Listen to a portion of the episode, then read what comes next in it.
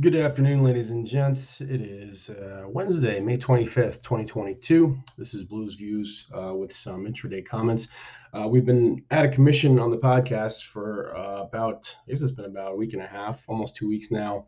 Um, as I mentioned in the Twitter feed, I uh, it's my first summer in the Midwest, and um, I'm clearly having some allergic reactions to whether it's the pollen or some kind of uh, particle floating around in the air. I uh, I lost my voice uh, for most of the last ten days.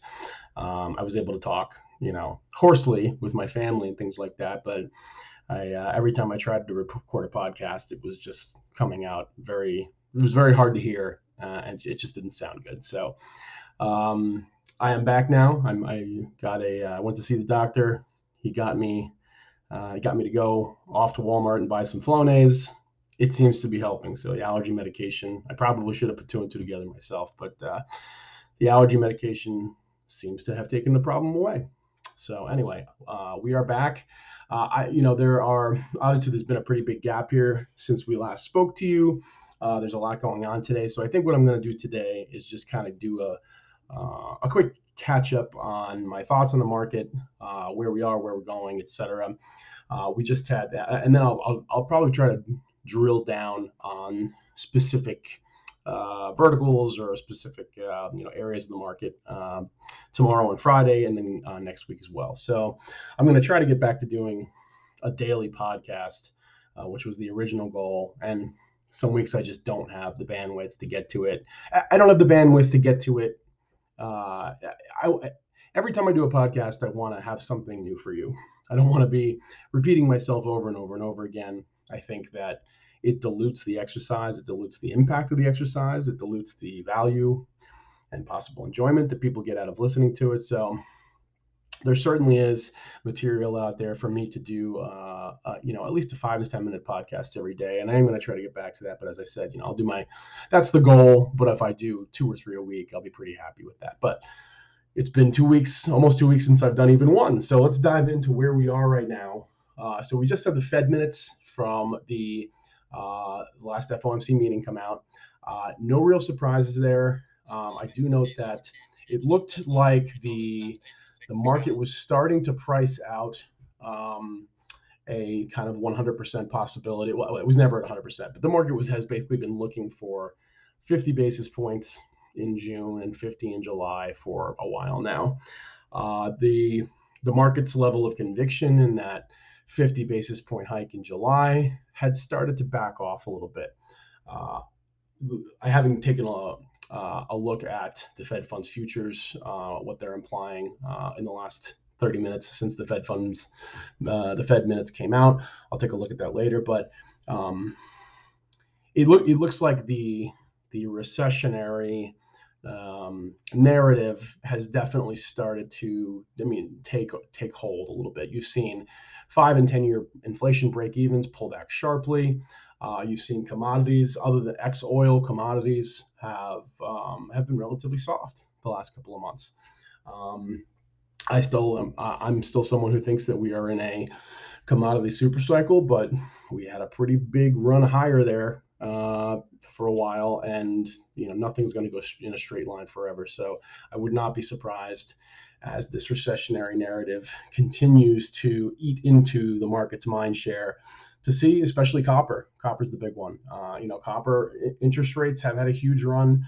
Copper had had a huge run. Those do tend to move in lockstep. Uh, we have seen signs of life in the back end of the yield curve. TLT has finally found a bid. It got down, I think, as low as about 112. Now it's it's knocking on the door of 120. Um, so, yes, the the inflation narrative uh, has already started to give way to the recession narrative. So the you know Mike Mike Wilson at Morgan Stanley has been talking about this for three or four months now. How inflation is old news. It's been old news for a while. Um, the the focus should be shifting to growth and how challenging it's going to be. And this not only the second half of 2022, but you know relative to the kind of growth that we're used to seeing historically 2023 could end up being a challenging year as well. So you're seeing that transition play out here. Um, what's interesting in, in my mind is that you have not really seen, you would expect secular growth stocks to catch a bid as that transition unfolds, right? First, the focus is on, oh, inflation is out of control. The Fed's going to have to hike rates. Fed funds is way too low. People are underestimating how many hikes are coming, et cetera, et cetera. You know, these secular growth names, like obvious, just to mention the, the, the obvious ones, you know, Amazon, Apple, et cetera. Um, know, these are bond proxies. They they have been priced to tra- they've been trading for a while like interest rates were going to stay you know below 2% forever uh, that has all kind of come unglued but you would expect that as the transition shifts uh, as, the, as there's a transition from the fixation on, on inflation being too high and rates have to move higher to growth uh, downshifting recession becoming uh, uh, you know a, a major risk that secular growth names would start to find a little bit more of a relative bid and they haven't, at least not yet. And the reason I find that noteworthy is I think it it highlights just how out of control uh, the valuation the bubble in secular growth names got. I know that when you look at some of these names, like you know, I've seen 20 tweets in the last week about how unbelievably cheap Google is. And sure, uh, just based on headline valuation numbers, it looks ridiculously cheap. You know, Apple looks cheap. A lot of these names look cheap, but people forget. People are forgetting that there's there's a P and an E, right? They're forgetting about the E. You know, no one that I know values secular growth names on trailing PE. They all look at the forward PE. And the fact of the matter is, is that no one knows how the next couple of years are going to play out for these secular growth names the earnings estimates that have been out there for a while for 2023, 24, 25, I mean, the market's been looking out 10, 15, 20 years on these names. And that, that's what happens when you have a stubbornly low interest rate regime supported by a Fed that seems terrified of upsetting the apple cart. It's not just a function of we need to see some derating, we need to see these multiples come down. We need to see these multiples come down and, they have a lot. But we need to see these earnings estimates in out years, or in the case of the the really big names like Apple, out decades come down, and that hasn't happened yet. I think people are underestimating just how much growth and consumer spending was pulled forward by the Fed over the last 14, 15 years.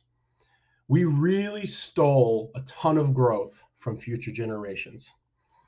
And it's not that's not the kind of thing that's going to be undone in five six months. It's just not.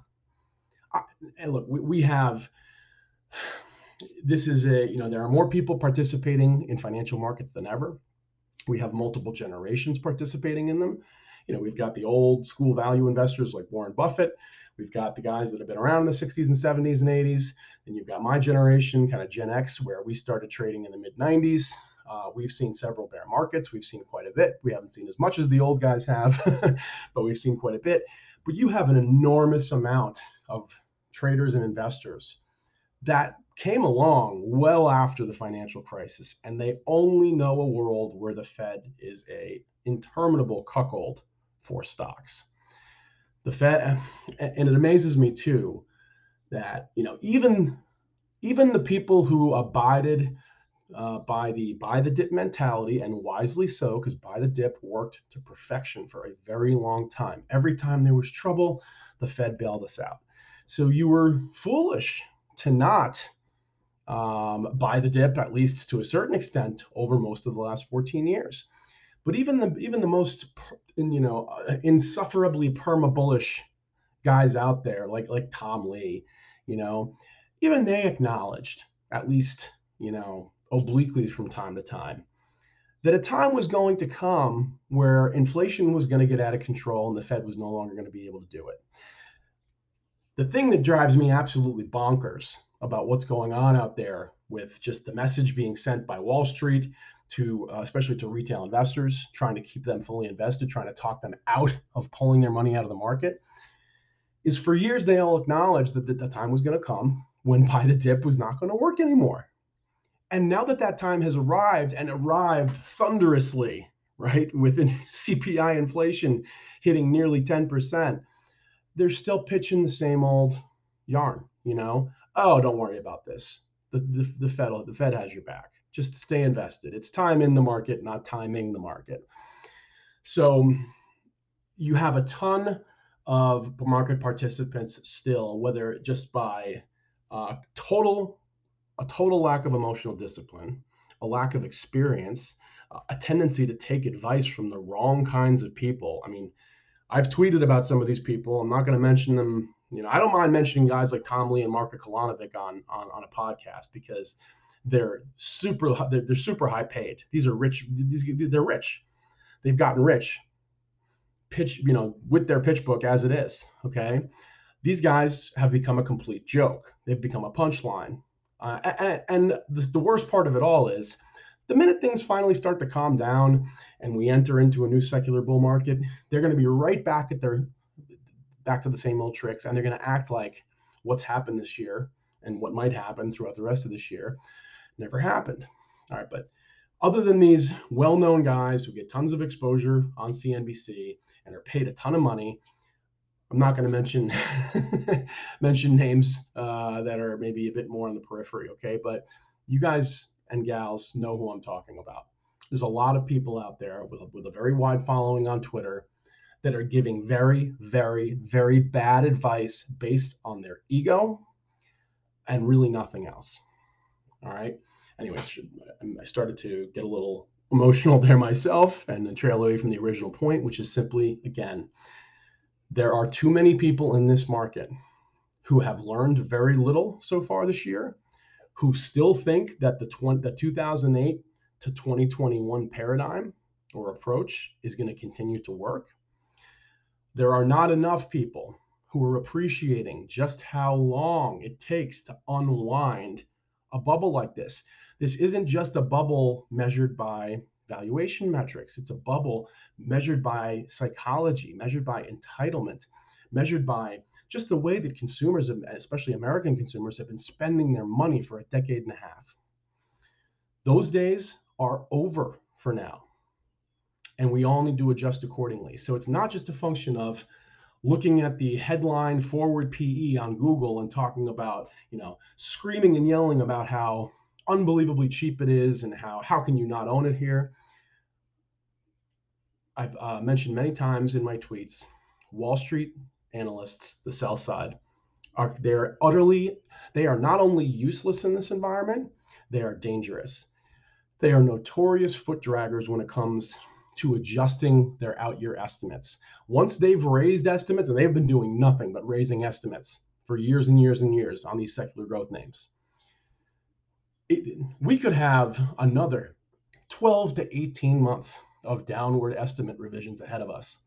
Okay, so it's not just the P, it's the E as well. And when you're talking about secular growth stocks, the E is a forward E. These are, th- this is some model jockey's estimate of what this company might earn. Okay, and remember, these companies are giving less and less, they're leaving less guidance than ever. Okay, so this is more than ever, this stuff is just a shot in the dark. All right, so that that's just my overriding piece of advice to anyone listening here today like I, I know that like everybody wants to call the top, everybody wants to call the bottom. We've had a bunch of fools all year long trying to call a long-term bottom in stocks before the bear market has even had a chance to play out in earnest. I mean, I and again, I'm not going to mention names. Some of these guys are on their 19th or 20th strike this year in terms of trying to call the bottom. This is going to take more than half a year to play out. That doesn't mean that the S&P is going back to 2000, okay? But it probably does mean that at best we're looking at a couple of years at, the very least of sideways chop. You know, people have gotten very very spoiled by this Fed. They've gotten used to these parabolic rallies where they're just doubling and tripling their money within a you know a few years. I think those days are gone for the foreseeable future. They'll be back eventually. You know, this isn't a permanent paradigm shift. The Fed will blow another bubble eventually, but at the moment their hands are completely tied. Um, and when you see people getting excited and calling bottoms based on this notion that, oh, the Fed might not hike 50 basis points in July anymore, or the Fed, hey, they may shift to a series of 25 basis point uh, hikes starting in the fall. You know, when you look at how badly the Fed has screwed this up and how far they have to go to reestablish any credibility, any kind of real control over the price of money here. It's just very, it's just not a smart thing to get tied up in these little nuances. The question that we should be asking ourselves every day how long is it going to take for CPI to get back below, say, 4%? Because we're a long way from that. And I'm not, I think the consensus has us falling back below 4% early next year. I, you know, that's like, yeah, the comps are getting tougher and tougher. It's not out of the question. But I think there's probably a very good chance, and I've said this a couple of times over the last few months too. I think at some point the Fed, with, without actually saying it this bluntly, the Fed's going to look at us and say, "Get used to higher inflation, because it's not going anywhere for the time being." You know, I mean, commodity super cycle would certainly be part of that. Uh, just looking at some of the demographic trends globally, but but also you know looking at the Chinese property bubble. The Chinese property market is the single biggest asset class in the world, and it is imploding. And they are their population is if it's not shrinking already, it's getting set to shrink. They're trying to shrink it, right? So yeah, you've got some very rough undercurrents that are not going to go away anytime soon. Now, as far as how this all plays out in the short term, because obviously we are not just you know, I'm I am an investor on behalf of my retirement clients, but most of my transactions are shorter term trades, you know, anywhere from a week to a year. Uh, so how are we approaching this from a trading point of view? Um, I do think that the market has priced in uh, a good amount of what the Fed has been doing and planning has the Fed been pricing in? Quantitative tightening hasn't even started yet, but the market has been pricing it in, believe me.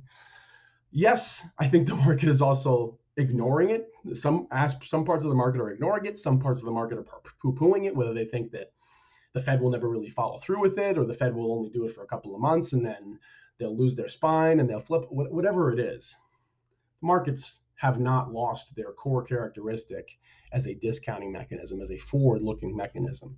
We have certainly priced in quite a bit of harsh reality, uh, you know, since this year began.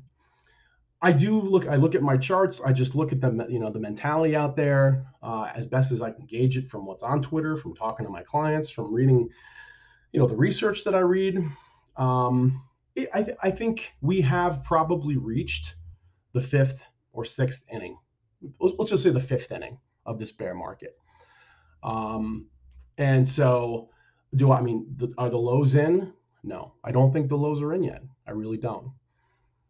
I'm not one of these people who's looking for just a huge, you know, pullback. As I said, that down to like you know, the the March 2020 lows, which is what about 2100, right? I'm not looking for that. This sell-off has been very orderly. There's been very little sign of panic generally speaking, bear markets need at least some panic to really, you know, come to fruition or come to an end for a for a long-term bottom to be put in. There usually has to be that VIX spike or that put call spike, that skew spike, whatever, you know, all, all three. And we haven't had anything like that yet. That doesn't mean that we absolutely have to have it. But I would like to see, you know, one decent inning, inning and a half here of at least mild panic to, to kind of let me know that the message is getting through to people that this market overshot by an enormous amount. Okay. The fact of the matter is, is that the S&P 500, you know, if the Fed had not responded with nuclear monetary stimulus, and if the federal government or, and federal governments throughout the globe had not responded with unprecedented fiscal stimulus, the S&P would never have seen, you know, uh, north of 4,000, and it had no business seeing north of 4,000. But this recency bias, where now we, we've seen the S&P get closer and closer, we, we, we got pretty close to 5 5,000, right? And everyone's kind of locked into this mentality, well, wow, we've fallen a thousand points. How can we not bounce? And and the fact of the matter is, is that I think we probably, I mean, the market's been trying to bounce here for about a week. It's actually shown a decent amount of resilience. As you guys know, follow me on Twitter. I'm very big on chart work.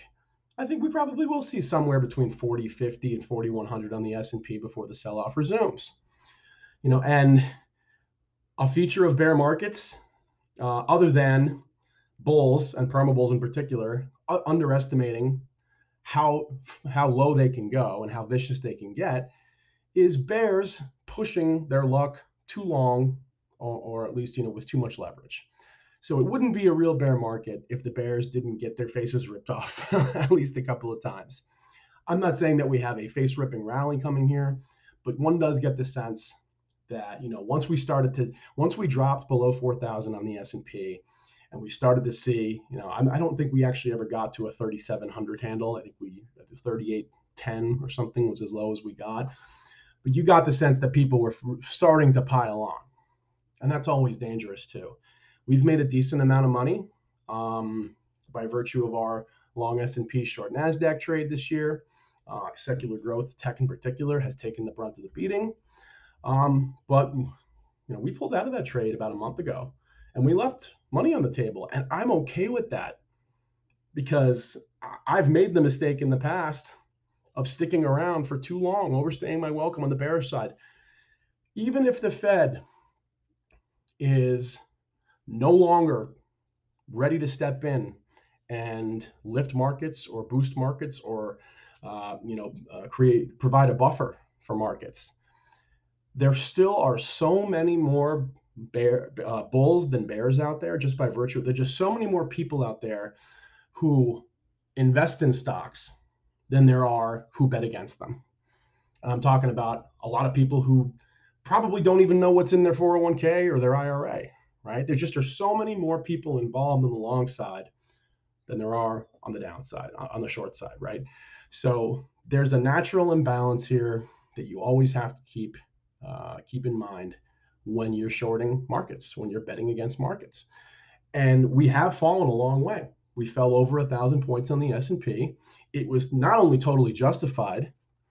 Um, oh, let me rephrase. It was totally justified that was the initial phase of this huge bubble, you know, this huge overshoot uh, correcting itself.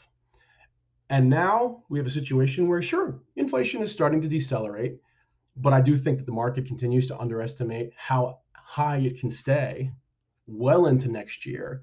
I would not be surprised to see inflation, to see uh, CPI stay north of 3% exiting 2023. I don't know that that's a consensus view right now. So you know what what has to happen for the Fed to flip the switch and return to being permeable, you know, permeable heroes. A lot has to happen, and we're nowhere near that. Yes, they can pull back a little bit on their tightening plans. They can hike in smaller increments. They can certainly go out and do what they've been doing the last couple of weeks, which is dropping, you know, floating little dovish trial balloons they're going to probably do plenty of that. But the fact of the matter is, is we are only six months into um, a correction, six months into price action that has only just begun to correct unprecedented excesses from the last decade and a half. So that's why I, I you know, I would say at least, if not every day, once every other day on the Blue Shirt Plus Twitter feed, I use the hashtag STFR. We are absolutely still in sell the rally mode, no doubt about it. I want to be smart about our entry points. I don't want to be, you know, bear the Bears have gotten cockier and cockier and cockier as the year has gone on, and with good reason. And this is obviously not something that can really be quantified. And we haven't had the VIX and the put call ratio and the skew ratio, you know, kind of um, verify all the bearishness that seems to be out there. There just hasn't been that that bone crushing panic that we often see. But whether it's just 25 years of trading under my belt or whatever it is, whatever it is, I started to get the sense that, you know, the Bears were getting a little too cocky. Okay. The world is not falling apart. Going into a recession after the sugar, the massive sugar rush high that we had in 2020 and 2021, going into a recession should be par for the course. Nobody should be afraid of this. It should be expected. It would be unusual if we were able to avoid it, right? So we are still in sell the rally mode, no question about it. Um, I think there are certain. I, I don't think the fact that secular growth names like Apple, Apple's actually the best example. Apple was one of the last stocks to finally start to cave in. You know, so d- despite what was going on with interest rates all year, everyone was hiding in Apple more and more and more and more. Apple probably will be the last stock to bottom when all is said and done. So the you know the fact that um, global growth, we'll just say growth in the U.S. economy, growth in the global economy, the, sh- the, the focus certainly has started to shift away from hot inflation and rising rates to the growth outlook. The fact that that has not translated into uh, tech stocks leading the way higher or at least outperforming on the way lower is very, very telling in my view about just how far these stocks have overshot.